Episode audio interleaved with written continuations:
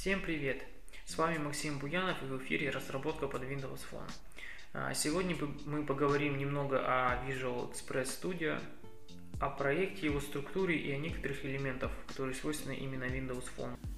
Так, начнем с того, что создадим приложение. Выберем приложение, которое не содержит ничего, то есть пустое. А, после открытия приложения мы видим структуру, которую я описал в предыдущем подкасте, и элемент page, который содержит пустой grid. А, значит, настроить среду можно довольно просто, так как у меня уже имеется опыт работы с WPF, а, Windows Presentation Foundation, то среда Visual Studio вполне мне знакома, и то, как перемещать элементы, тоже я знаю, поэтому все довольно очевидно. Значит, элемент, в котором, элемент, в котором отображается структура приложения, можно скрыть, чтобы он не занимал много места. И, кстати, забавно, когда я писал на C-Sharp и экзамене, я отображал окно, в общем, как выглядит проект, когда ты пишешь код на экзамене. Отображается сразу то, что ты вводишь. То есть ты пишешь код и видишь то, как отобразится элемент, который ты добавил в этот код. Я отображал всегда сверху окно, а снизу писал экзамен код. Но здесь удобнее будет писать его слева либо справа, потому что окно как раз представляет собой а, горизонтальный прямоугольник, который ну, удобнее располагать слева либо справа. Если ты сверху или снизу его расположишь, то код будет перекрывать часть экрана, что неудобно. Хотя даже так все равно я бы сказал, что не очень удобно. Хотя, возможно, можно изменить размер окна, окна, в котором отображаются элементы, ну то есть окно телефона. Да, действительно, можно изменить его. А, и таким образом можно изменить тогда область, в которой вы вводите, собственно, сам код.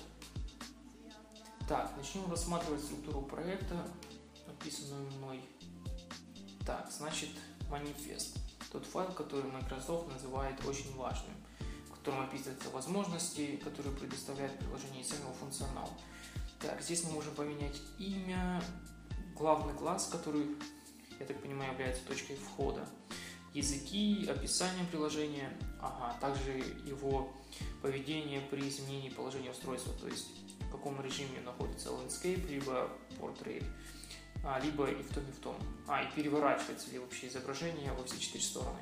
А также, как я заметил, здесь можно поставить галочку, чтобы запретить установку приложения на SD-карту, что, наверное, защитит его от посягательства хакеров. Так, тут же можно настроить те же самые изображения, которые появляются при старте экрана. Кстати, интересное сведение, которое я вычитал о том, что в iOS 8.1 считается, что не нужен не нужно изображение, которое появляется при том, как вы кликните на иконку и перед тем, как запустится главное окно. Считается, что система настолько быстрая, что, в принципе, необходимости в нем просто нет. Но, тем не менее, как я вижу, его можно добавить. Так, также тут можно поставить галочки о том, что, из, что требуется для приложения. Например, я вижу тут требования такие, как гироскоп, NFC, фронтальная камера и обычная камера. Также здесь можно выбрать то, что использует приложение. Например, контакты, интернет, местоположение, микрофон, музыкальную библиотеку, либо библиотеку картинок, а, видеобиблиотеку, либо веб-камеру. Интересная веб-камера. Так, также здесь можно объявить переменные, видимо, глобальные, которые будут видимы во всем приложении. И то, что получается в итоге после сборки, то есть релизный пакет, который, в который можно настроить версию, имя того, кто публикует. И тут есть package name, который представляет собой довольно смешанную структуру из цифр, букв и черточки. Чем-то напоминает токен, который обычно высылает сервер. Так, это был манифест. А, main page, главное окно, которое мы сразу видим при создании проекта по умолчанию, представляет собой XAML код, который мы сразу видим интерфейс, и CS-файл, в котором описывается код. Все по умолчанию, так как у нас был выбран пустой проект, пустое. Так, папка assets, в которой содержится изображение, те самые изображения, которые понадобились нам при запуске, и логотип, ну, иконки. А references – это, видимо, ссылки на фреймворки и библиотеки, которые используют приложение. Теперь рассмотрим элементы, которые не предоставляет Silverlight, VPF, либо Windows Store приложения. То есть те самые элементы, контролы, которые предоставляет именно платформа Windows Phone. Первый элемент, который мы рассмотрим, называется панорама. А, довольно интересный контрол, который я не припоминаю, что видел в других платформах, разве что приложение Skype на платформах, таких как Android и iOS, я видел его. Ну, видимо, это отчасти связано с тем, что Windows Phone принадлежит Microsoft, и, следовательно, Skype написан, принадлежит тоже им, ну, в данный момент, во всяком случае.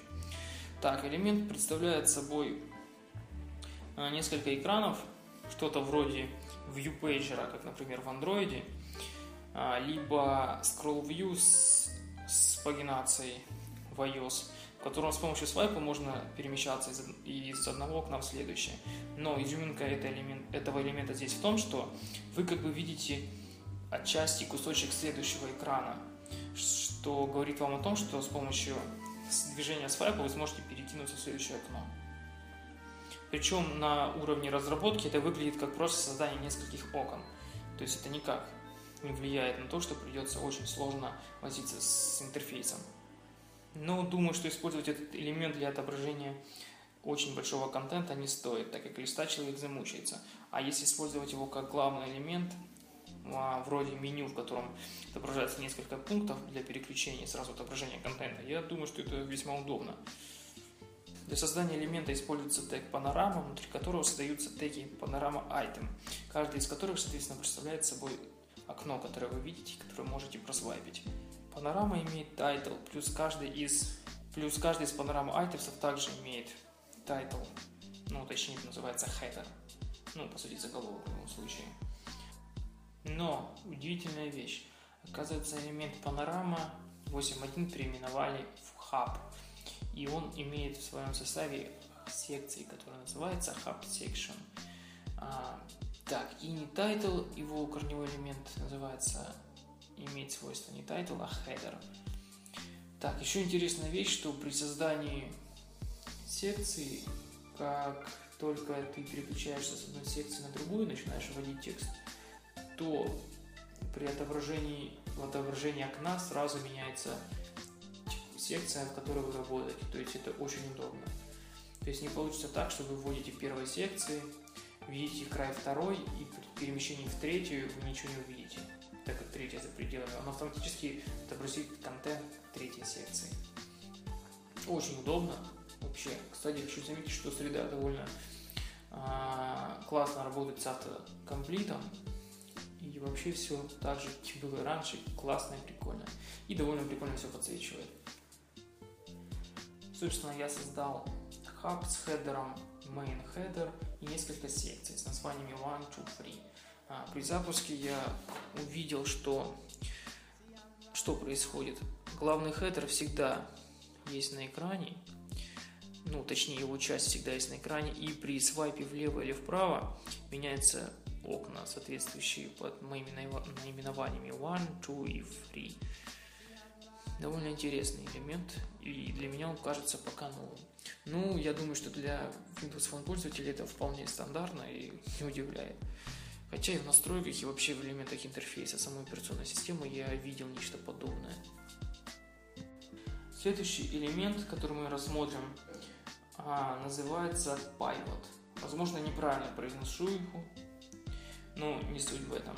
То есть этот элемент, который весьма похож на предыдущий, но отличается тем, что вы не видите то, что находится слева и справа, а, но тем не менее вы с помощью вверху написанных текстовых полей, одно из которых является в фокусе, как бы выделено, а другое, которое является серым и не выделено, Значит, первое указывает на окно, которое вы открыли данное, а то, что написано серым, говорит о том, что справа есть окно.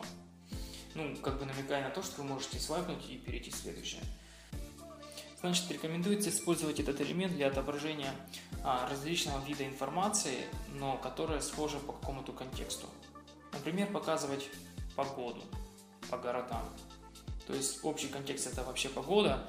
То, что вы показываете по городам, ну, соответственно, каждая кошка будет говорить о Краснодаре, допустим, Новороссийске и так далее. То есть о соответствующих городах. А по структуре этот элемент точно такой же, как и предыдущий. То есть pivot, внутри которого находится pivot item. Pivot item.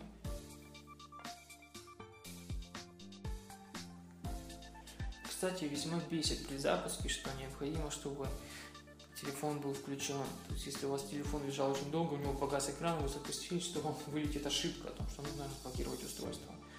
Хотя это ничто по сравнению с тем, что а, изначально нельзя установить более трех приложений. То есть даже не так, более двух. То есть сейчас вот у меня установлено два приложения, я пытаюсь запустить третье, он мне говорит, что чувак, отвали, сотри предыдущие, предыдущее одно, и ты сможешь установить. А, насколько я понял, это исправится после того, как я стану официальным девелопером, купив что-то. Не знаю, возможно, я ошибусь к этой теме, я вернусь и сообщу об этом чуть позже. Пока то, что я вычитал, мне показалось чушью, поэтому я не придал этому значения. Но вот сейчас вижу, что, похоже, действительно это не чушь, и это очень, очень странно. Довольно дико. Хотя не настолько дико, как в iOS, где необходимо обязательно приобрести аккаунт, который стоит намного дороже перед тем, как ты сможешь вообще запускать что-то на устройствах. Но, тем не менее, неприятно.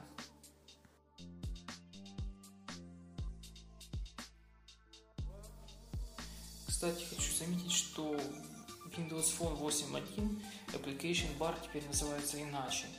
То есть называется теперь Bottom Up Bar.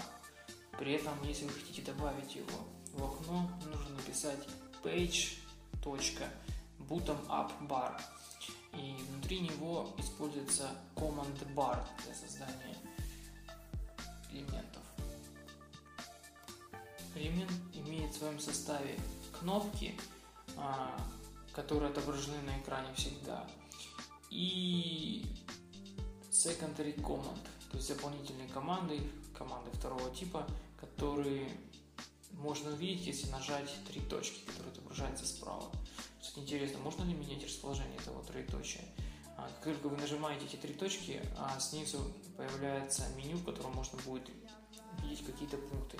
Насколько я понял, этот список дополнительных, дополнительного меню может быть бесконечен. Зависим, ну, в отличие от кнопок, которых расположить очень много, я думаю, не получится. Вот, каждая из этих кнопок имеет текст и иконку. А при этом можно текст не отображать, то есть достаточно иконки.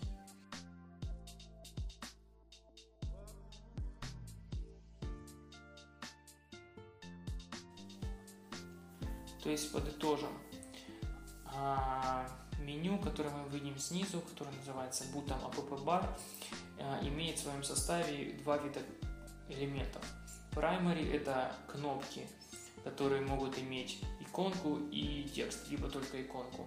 И secondary элементы – это меню, которое отображается, как только вы кликаете на троеточие. Также стоит сказать, что command bar, который находится внутри корневого элемента бутом bar, может быть только один. То есть при попытке создать несколько вы получите ошибку. Я думаю, что этот элемент довольно интересный, и как-нибудь мы разберем его более подробно. А пока перейдем к следующему. Теперь поговорим о списках.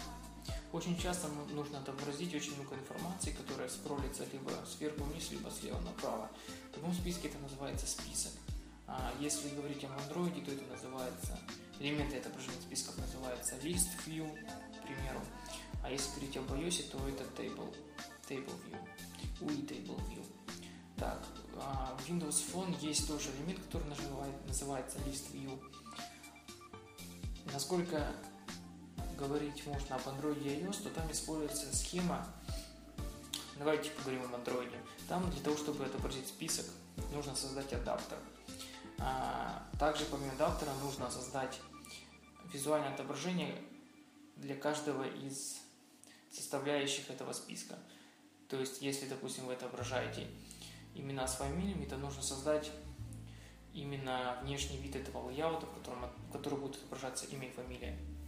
Вот. И помимо того, во что отображаться, отображаться нужно, нужно сами значения, которые будут отображены.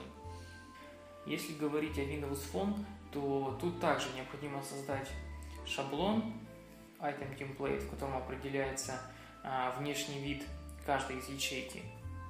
Также нужен источник item source. Это сама информация, которая будет выведена.